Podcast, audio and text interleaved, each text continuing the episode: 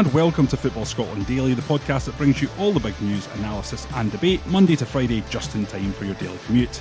I'm Jordan McFarlane, and joining me today is Gaby Mackay. Hello. On the pod, we're going to be looking at the issue of Colt teams after the results from the Tunnocks Caramel Wafer Challenge Cup. We're going to talk about Ajax and their performance in the Champions League last year and whether or not that could actually be replicated by Celtic after comments made by Cluj manager Dan Petrescu. We're going to take a stop off at Partick Thistle and finally we're going to have a quick chat about fantasy football. Gaby, Colt teams. We've seen the results in from last night. We saw Kelty stick four past Killie. St Johnstone were defeated uh, soundly 4 1 by Cove Rangers. Hibs were defeated by Elgin. Brora beat Aberdeen 6 0. And Livingston were beaten by Fort Martin United 3 1. That's a number of the Premiership sides uh, papped out of that competition at the first stage. We saw St Mirren, Celtic, and Rangers all squeak through that competition alongside Hearts. But given some of these results, and you look at Brora 6, Aberdeen nil, is this the perfect riposte to the Colt team advocates? Because surely that kind of result signifies what would be a lack of sporting integrity to the lower leagues if some of these teams came in. I think it absolutely does, yeah. And I think it also sort of takes a knock on the argument that it would help the players' development because I don't think it can help your development too much if you're getting beaten 6 0 every week. I did quite enjoy St Mirren's under 21s managing to beat East Kilbride when actual St Mirren couldn't beat East Kilbride when they played them a few weeks ago.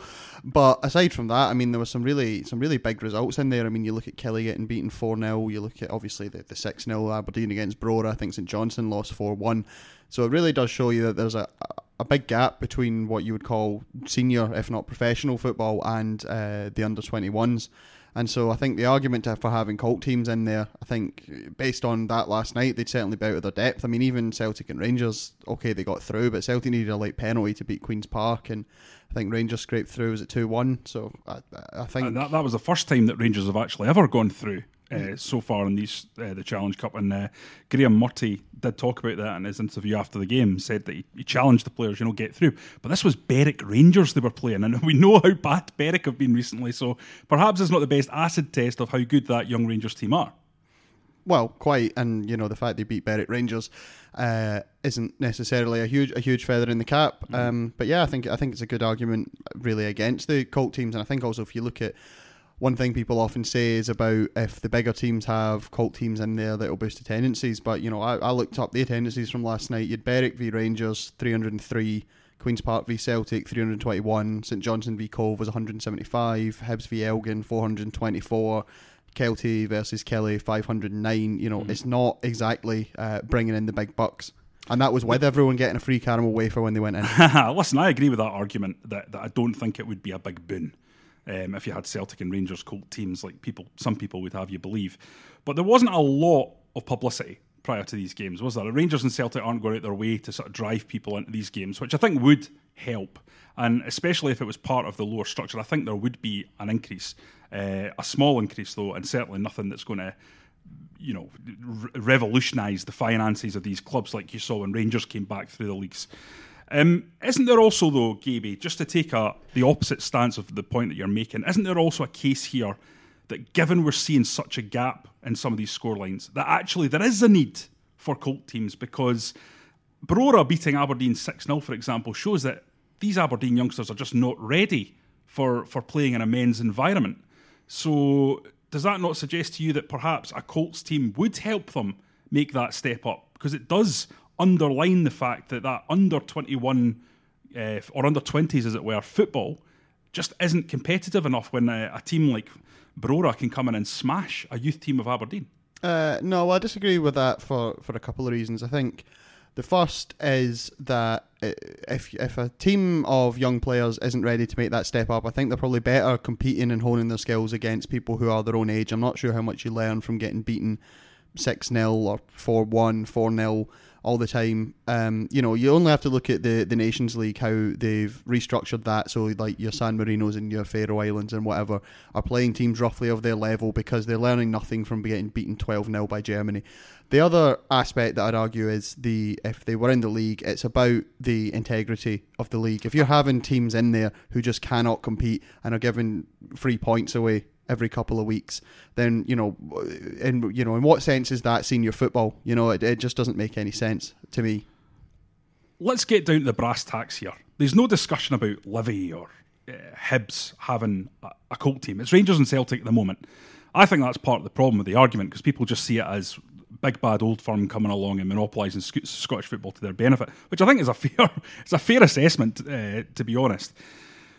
But I do think we do have an issue with getting these youngsters the kind of matches against men in a competitive environment that will see them thrive.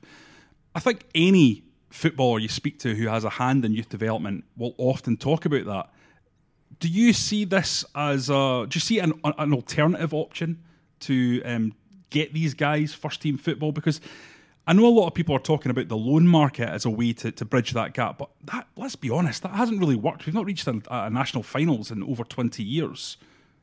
Yeah, that's that's a good point. I mean, I think I don't know why they changed the development league from the way it was before, where you were allowed to have sort of three or four senior players in there, which I think would be a much fairer test of, of the way of the way it would be in men's football that you're playing with people who are mostly your own age, your own stage of development, but there will be a couple of players in there who you can really test yourself against. So uh, that might be an idea. Um, and also, I think the the thing you've got to take into account is when we're talking about you know League Two in Scotland, it's not professional football. These are mostly part time teams. You're playing against, you know, you're playing on probably bad pitches in sort of ramshackle stadiums against guys who are part time footballers, and no disrespect to them, quite the opposite. But it's not the same in my mind as you know uh, Bayern Munich's youth team playing in the third division in Germany, where it's all sort of professionalised and you're probably playing on nice pitches. It's not. I'm not sure that playing in the Scottish third division, whether it's on loan or for a Colt team, is necessarily the best thing for a player's development because I don't think it's anything akin to professional football or top level professional football in any case. Yeah, Craig Mulholland, who's been probably the loudest advocate alongside Chris McCart of Celtic, has said uh, until we get a B team in this country and play against men's football, the loan market is massive for us. So surely that's the way at the moment that Rangers and Celtic have to develop their youngsters is to get them out to teams and expose them to that first team football. Now I do see the negative aspects of that in terms of they aren't then under the auspices of very good coaches who are training them in a in a certain way and in a certain environment to uh, to get ready for that that big jump into the Rangers first team. It's very difficult for a um, a player to go down and play at Albion Rovers and say, well, that's a good grounding because you're playing a completely different style of football in a completely dis- different environment on a completely different sort of standard of pitch with potentially a manager that has a completely different philosophy. So I do understand the club's point on that.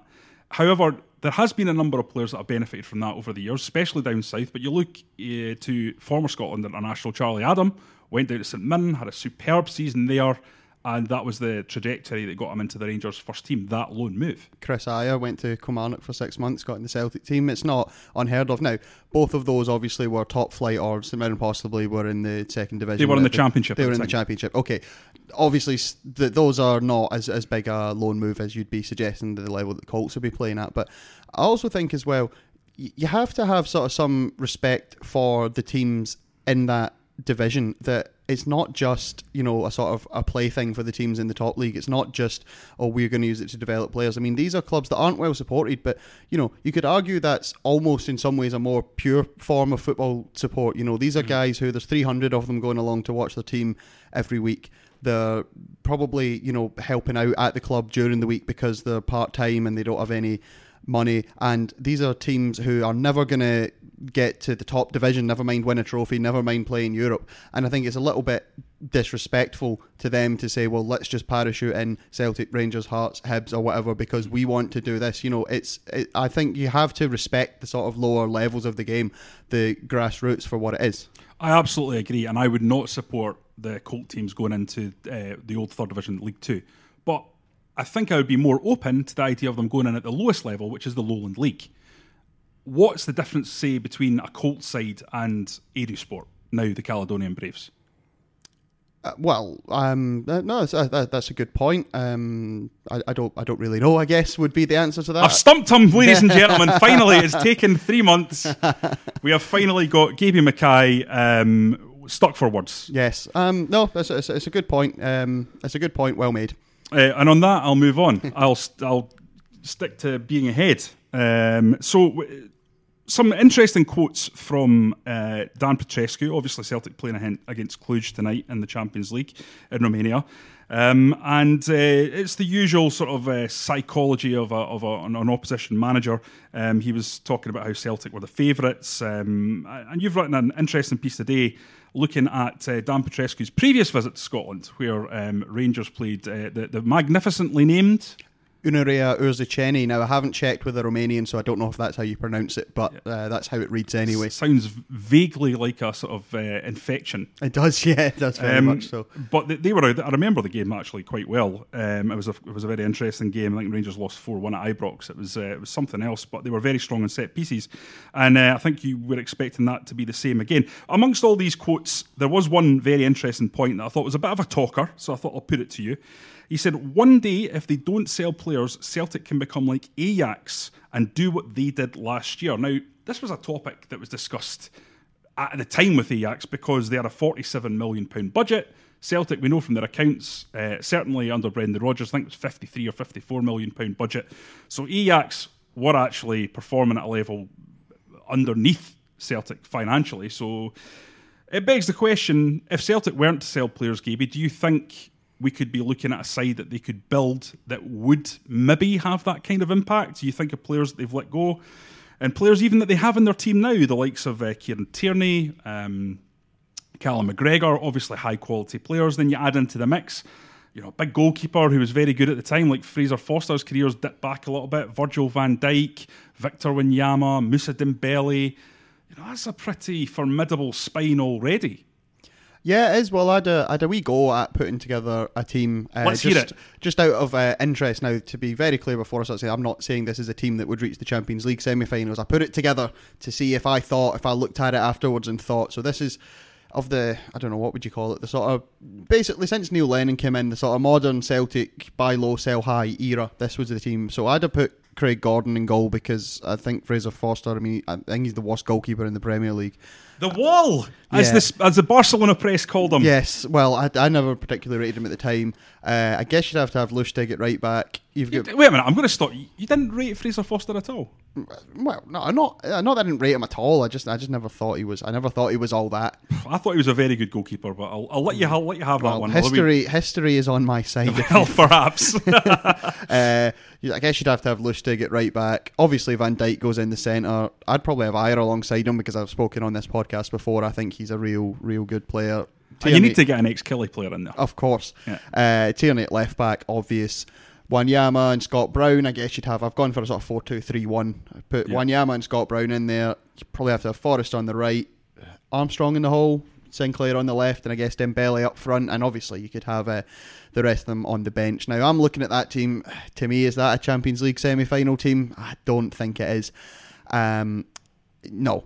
And I think the big difference to Ajax is uh, firstly, I think the Ajax thing was sort of lightning in a bottle. You look what's happened this summer. Yeah. They've um, de Ligt's gone to Juventus. The midfielder, remind me his name's gone to Barcelona. De Jong, Frenkie De Jong. Yeah, that's him. Frenkie De Jong. That's him. Yes, he's gone to Barcelona. So already Ajax being in a similar position to Celtic, they've done uh, amazing things, and the team's come in and taken all the best players away. And I also think the Ajax thing's slightly different because it all sort of started whatever it was, 10 years ago when they sort of brought Johan Cruyff back in and he sort of went tried to build it from the ground up and bring you know go back to the sort of the the old Ajax the old Dutch 433 same at every level of the club. And that's a very different model to what Celtic have which is uh, which is again is a perfectly acceptable fine model is to buy players from abroad develop them and then sell them for big money to the Premier League whereas Ajax seems to be you know uh, indoctrinate these uh, kids in the Ajax school, bring them through, play them, and then eventually sell them on. And, and they sort of um, just sort of sprinkle with a little bit of stardust. So they, they spent a good amount of money on Tadic, for example. yeah. Tadic and fifteen uh, million Daily euros as well. Yeah, Yeah, that, that's more money than Celtic would ever spend on a player. But but what they seem to do is they seem to spend big, heavily on one or two. yeah, and then they sort of trust the academy product products with the the rest of them. I mean, uh, I remember against Real Madrid when they played them last year. They'd a guy coming on. I think it was only his, his like third start or something, or no, not his third start, his third appearance. He came on in the Bernabeu and played really well because that's the kind of trust they put in players because they really trust that system they have. Uh, and you, you know, no, I don't think any listeners will need us to tell them about the, the great players Ajax have produced from Cruyff through Bergkamp and Edgar Davids, Patrick Kluivert, right through to the present day. And I think the, the Celtic model is slightly different, which is why I'd say in the current climate, I'm not sure that um, Petrescu's comments that if Celtic don't sell players, I'm not sure they could necessarily reach that level. Do you, do you think we'll look back on that period, uh, 2003 to 2008, when we had two clubs in a European final? Now, fair enough, it was the Europa League, uh, it was the UEFA Cup then. But as a, as a sort of golden period, because I remember being around at the time and it wasn't really thought of like that. I mean, we were still struggling in Europe uh, in some senses. We couldn't very often get past the Champions League uh, group stage, for example. Celtic under Martin O'Neill never did that. Uh, that came slightly later on. But the the fact that um, I may have got my figures wrong there. Actually, I think Celtic reached the group stages for the first time under Gordon Strachan, which would have been Yeah, they got yeah they got through and played Yeah. Milan, didn't they? so so they were doing well enough, but um, certainly under O'Neill they didn't do that. But do, do you think that's unlikely to happen again? Because even in its reconstituted format, the Europa League is still the playground for big clubs. You know, we see Chelsea winning it last year. We know that Seville have had a monopoly on it. I think they've won it five times in the last uh, 15 years, something like that. And they're a massive club in Atletico Spain. Madrid won it recently. Exactly. Uh, can you see a scenario where Celtic and Rangers could feasibly get to that stage? I mean, it's possible, but uh, I mean, I think obviously I was a bit bit younger at the time, but I think uh, it was certainly a bit of a surprise. I thought when both clubs got there, and I think they were certainly helped by two ex- well extraordinary things, two big factors. Celtic one is they had a very good team, but notably they had Henrik Larsson, Yeah, world-class an player. absolutely world class player who was playing in Scotland, and you know, real top top class, which you you don't often get playing in Scotland. Even even then, when they were probably you'd say a higher standard of player, he was just you know a real top level player. And Rangers had you know a fantastic manager, a fantastic organisation in Walter Smith. They were. Uh, This is not criticism, but they were very defensive on that run to the final. It was all about being well drilled, being well organised, being hard to beat, and it got them to it got them to the final, where ultimately they just came up against a team they couldn't beat. Celtic was much the same. They took Porto to extra time. You know, that's Jose Mourinho's Porto team that won the Champions League the next year. So I think to give you a short answer to the, the question, I think what it would take for Rangers to get to the final would be some sort of um, e- extraordinary season, some sort of extraordinary event. I don't think you'll ever get uh, certainly in the near future a situation where both teams are regularly making quarterfinals, semi-finals, finals. I think you'd need that sort of X factor of a Henrik Larsson or something. And if that's the glass ceiling potentially for Rangers and Celtic, let's just quickly touch on Aberdeen because you would say that for them, their version of that, getting to a European Cup final or a UEFA Cup final, as it stands the, at the moment, obviously we know they've won the Champions, uh, the Cup Winners' Cup um, in '83, and they have that history. But for them, if they were to get to the Europa League, that would be an unbelievable achievement. Is I look at that draw that they've got at the moment. I think Rijeka they can get past. I, I believe that they will get past Rijeka, um, but then they come up against potentially uh, Ghent, who are who are a very good side. Um, would that be the kind of ceiling for Aberdeen? Do you think? Yeah, I think if Aberdeen could get to the group stage, that would be an absolutely magnificent achievement. And I think, yeah, that probably would be just when you look at the, the budgets of teams in there. And if you're going into the group stage, that's when you're going to come up. I mean, Roma are in the group stage this year. That's when you can draw Yeah. some real big hitters. Um, I think last season or the season before, you know, Marseille were in there. You've got Atletico Madrid obviously went on to win it a few years ago. You've got some real big hitters there, and you know, uh, so I think that's the and obviously the uh, dream for Kilmarnock is to make it past North Wales uh, in European competition. That's the ceiling. Yes. Um, okay, we're going to move on to Partick Thistle now. There's been a lot of tumult there over the last month or two. We first had the news breaking that there was interest from an American Chinese consortium owners of uh, Barnsley and Nice, who are potentially going to come in and make a big money offer to take over the club. Uh, we then had a boardroom coup, um, and one set of directors left, new ones came in. And since that uh, situation, we've seen Colin Weir, the mega rich lottery winner who has been bankrolling certain aspects of the club, pull out with a fairly strong statement, it has to be said, about the direction the club's going in. On top of all that, we have um, reports that the club is cutting back on its financial outlays, both in terms of Gary uh, Caldwell's budget, something that Partick Thistle themselves strongly refute, and the use of team buses to certain away fixtures. Gibby, what do you make of all this? It seems to it seems to become out. So it seems to have come out of nowhere, essentially um, from a club that seemed quite stable uh, not long ago with the, the finances of um, of Colin Weir. Yeah, absolutely did, and I think you know Thistle for the last twenty years or so, I think have been a well-run club. When obviously in the was it mid nineties they had the save the Jags thing, and the whole thing after that was that they'd never returned to sort of.